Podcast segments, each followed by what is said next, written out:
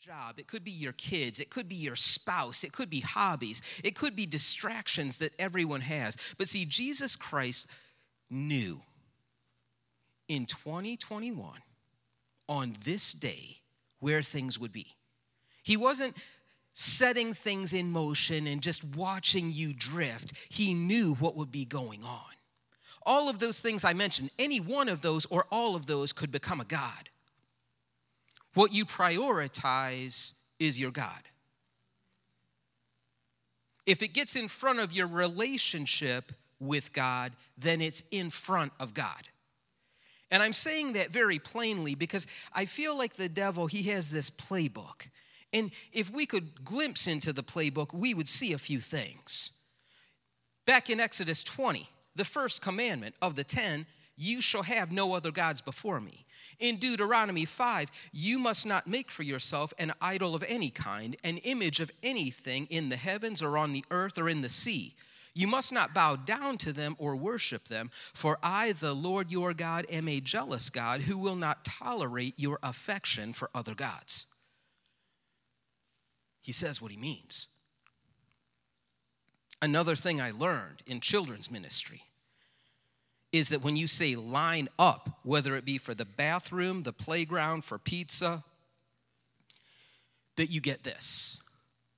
Don't know these kids, but this is a perfect snapshot of every line. You get a little girl in the middle who's trying to do everything that she was told. Behind her, you have utter chaos breaking out, MMA. And then up here, you have six kids standing where one child's space should be. This is how it can look inside your spirit. This is how things can be. What the enemy wants more than anything is he wants you to lose track of who the leader is.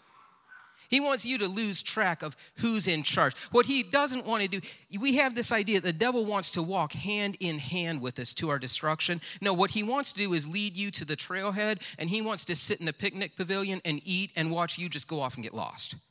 That's what he wants to do. He doesn't have time to hold everybody's hand. He just wants to see how bad we'll mess things up once we get off course when it comes to God. Anything can become a God to us. Pride will tell us that we can spot something that's counterfeit. As the devil slips us a $17 bill, we think we know, but we don't. We think we can spot it, but in ourself, we can't spot it. There was a movie, and it was not from the Left Behind series. It was called Talladega Nights, the ballad of Ricky Bobby. And Ricky Bobby had a saying. If put this saying up there, if you ain't first, you are last.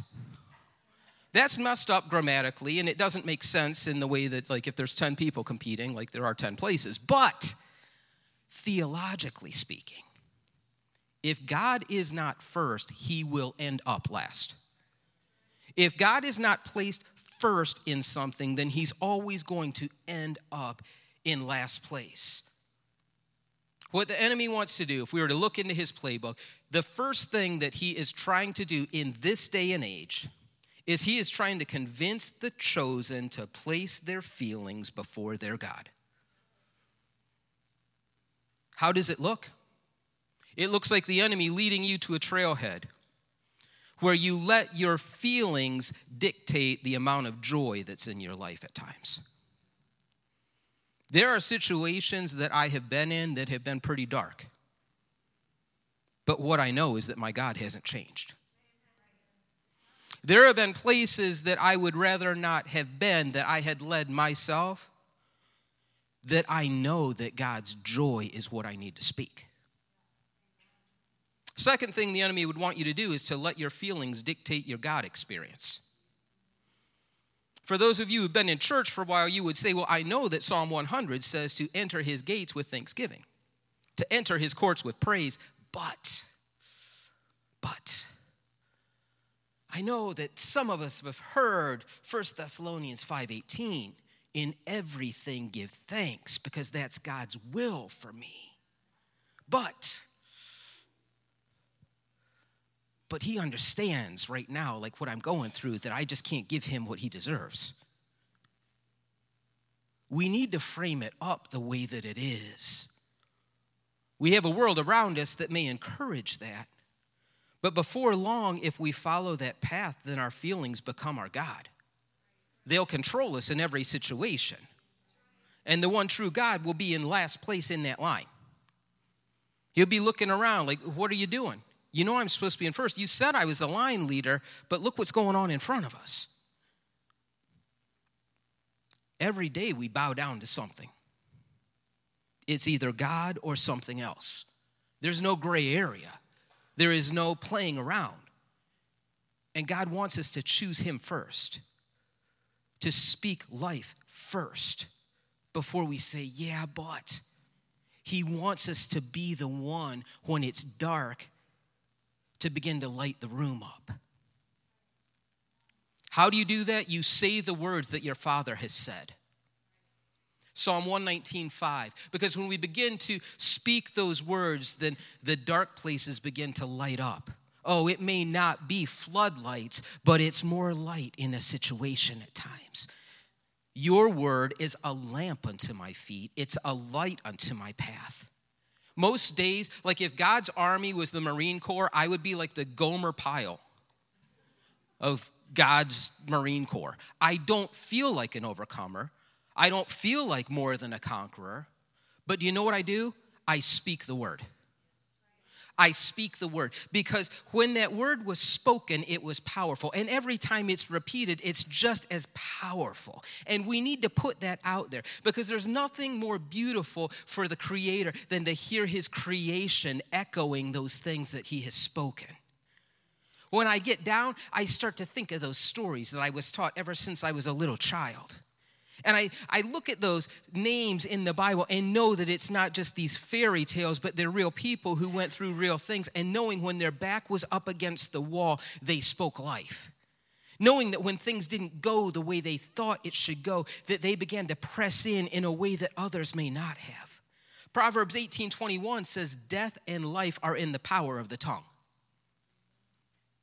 Your tongue, my tongue what comes out of here is speaking, it's a prayer, it is things we are looking at something and we're saying either God is bigger than or I'm going to look at the negative. What comes out of here matters, and what comes out of here is something that we need to check. God says, So shall my word be that goes from my mouth. It shall not return to me empty, but it shall accomplish that which I purpose, and it shall succeed in the thing for which I sent it. It's time to go full send. It's time in situations to just be that one. Like, what would it hurt for you to be around the water cooler and just blurt out a scripture when things are going bad? When they come, like, well, they're going to be making cutbacks. And you're like, well, get me a box. I'm going to pack my stapler. Or are you going to be like, in the name of Jesus? I remember when Alan said they were cutting back at that place, and I don't even know what percentage of workers he came down to, but it was like nothing. It was like point something. And he said, God gave me this job, and God will take this job what was it, two people standing in the place when it was over, and one of them was Alan. God has your back, but speak life from the beginning.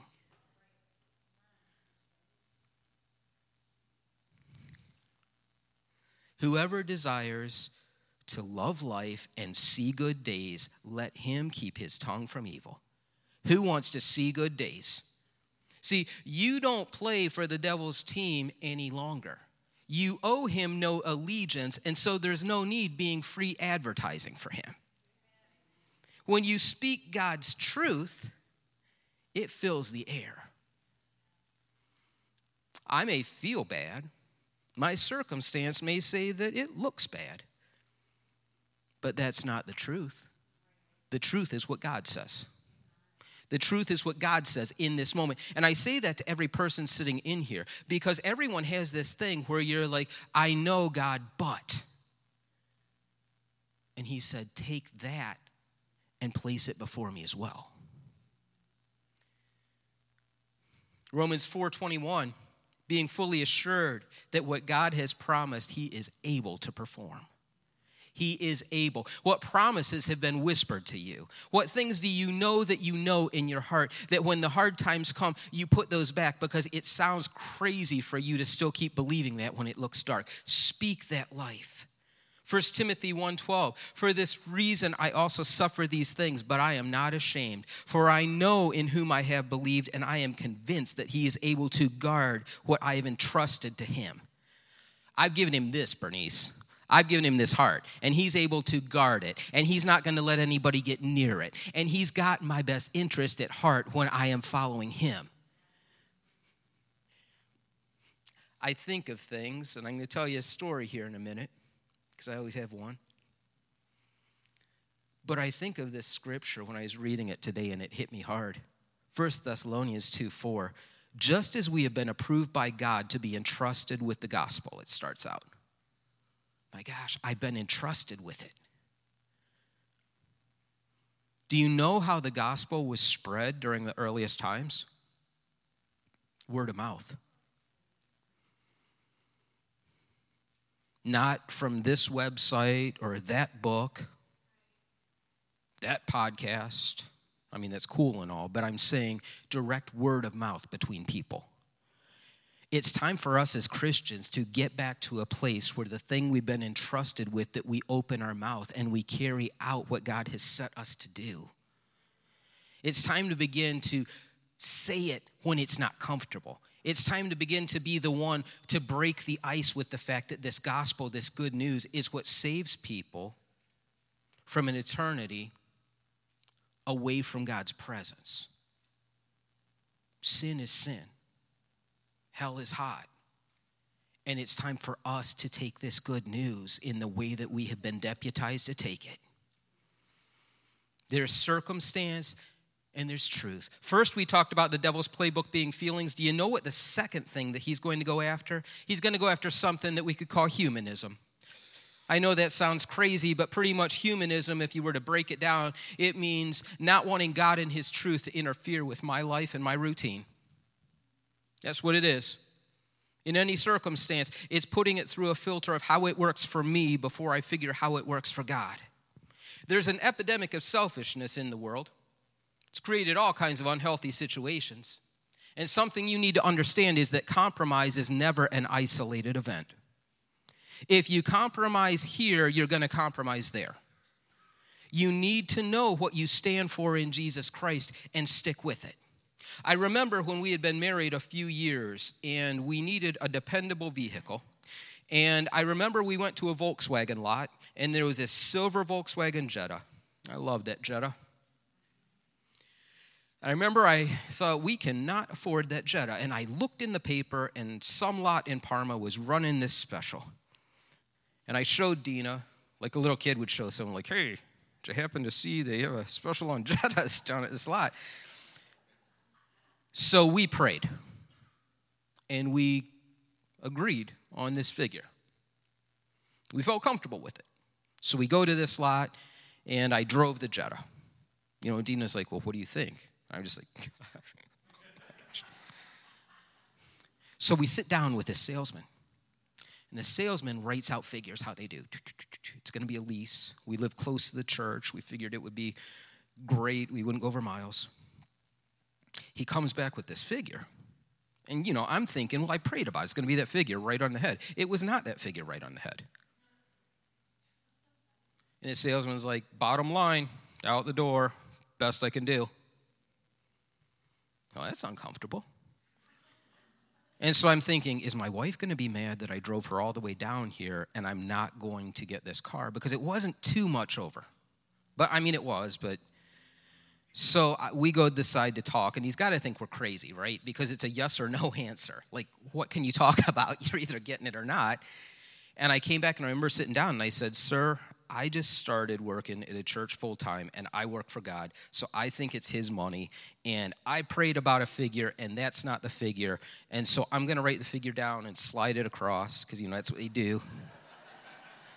and so he goes to the sales manager looking like, okay, crazy. The guy's crazy, right? He goes to the sales manager and comes back and he said he accepted it. So I drove out of there that day thinking, you know, you can compromise when you want something. And it may not seem like too much of a stretch, but I promise you, when it comes to things in the spiritual, if you step out of bounds in your own thinking, thinking, I got this, I, then what you just done is you told God, I don't need you.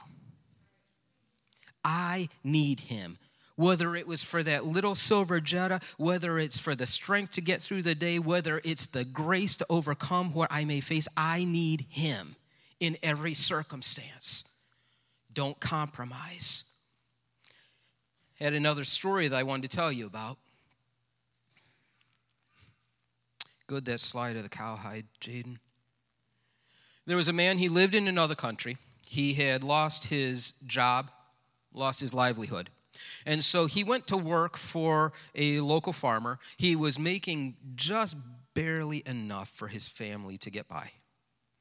And so the farmer had seen how hard he had worked, and he had given him a cow as a bonus. It's a blessing to you and your family. And so the man had this idea because he was generous. And he said, I am going to have a feast. And so he built a big fire and he put that cow on whatever you put cows on over a fire to cook them. And he told his daughter, While I'm cooking this, I would like you to go and get family and friends, gather them together for this feast. And so the daughter went out, and their house was away from the others in the village. And as she walked away, you could see the smoke in the background. And as she walked down the street, she said, Can you come to our house? Please come to our house and help put out the fire. And all the family and friends looked and saw the smoke, and had other things to do. But there was this ragtag bunch of humble people that came along. And so when they get back to the gate of the house, the father asked the daughter, I thought you were going to get family and friends. And she said they were too busy to come. But these people answered the call. And I look at a church and I think this that God has given opportunity. It's not going to look like an invitation on gold leaf that's sent to you to do the things He has called you to do. It may sound like you're busy, but I need you to step out and do this, and it's going to be where the blessing is behind. I'm telling you that we get so used to things being hand fed spiritually.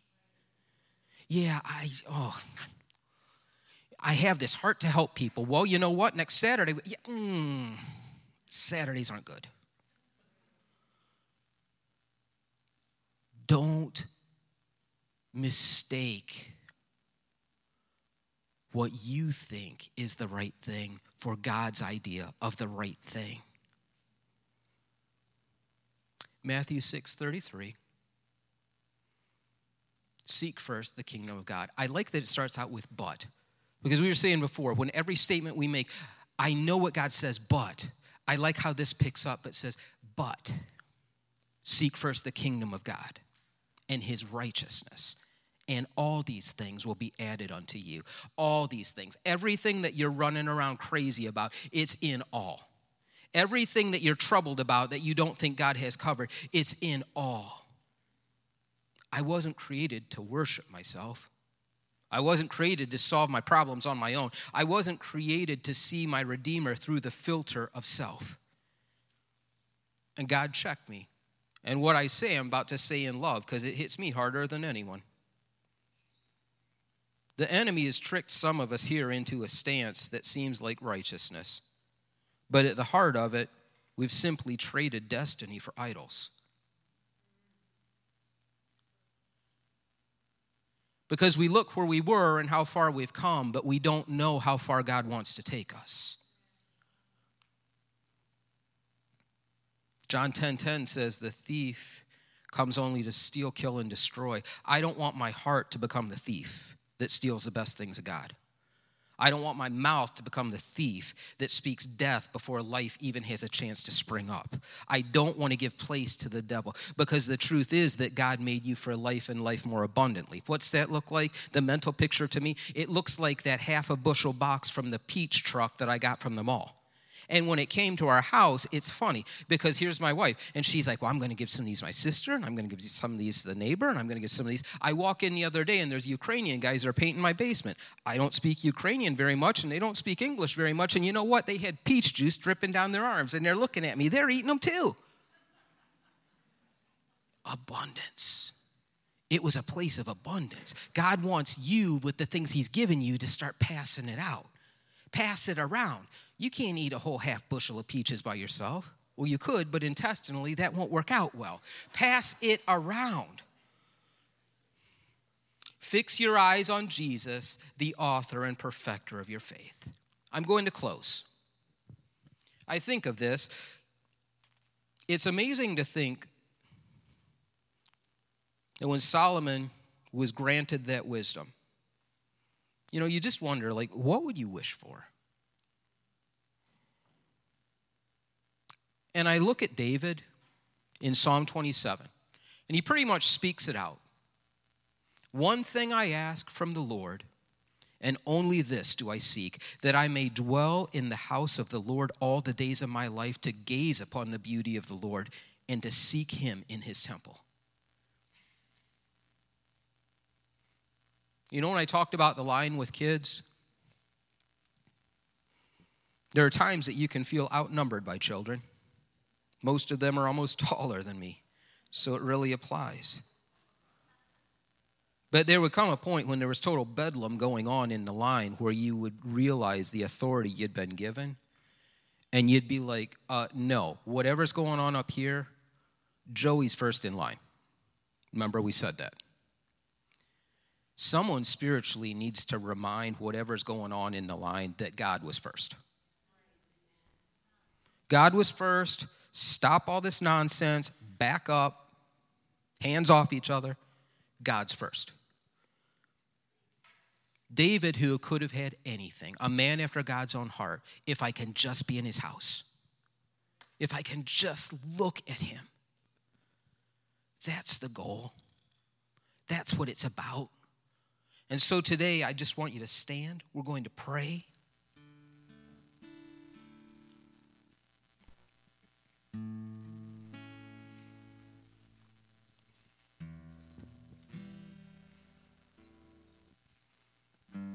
This walk is all about transformation. If anyone knew the old you, and they know the you that walks now would they know the power of transformation? I meet people all the time. I would take kids to Winterfest and they'd be like, Oh, Bob, what are you doing now? And I'm like, Sit down. You're not going to believe this. And they're like, What?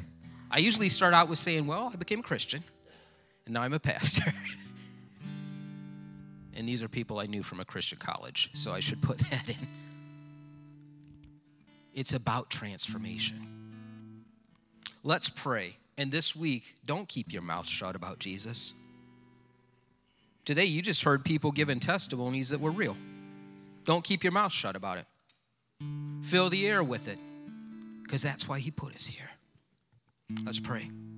Father, right now, remind us of who we are in you, the chaos that seems to be going on, everything competing for our attention.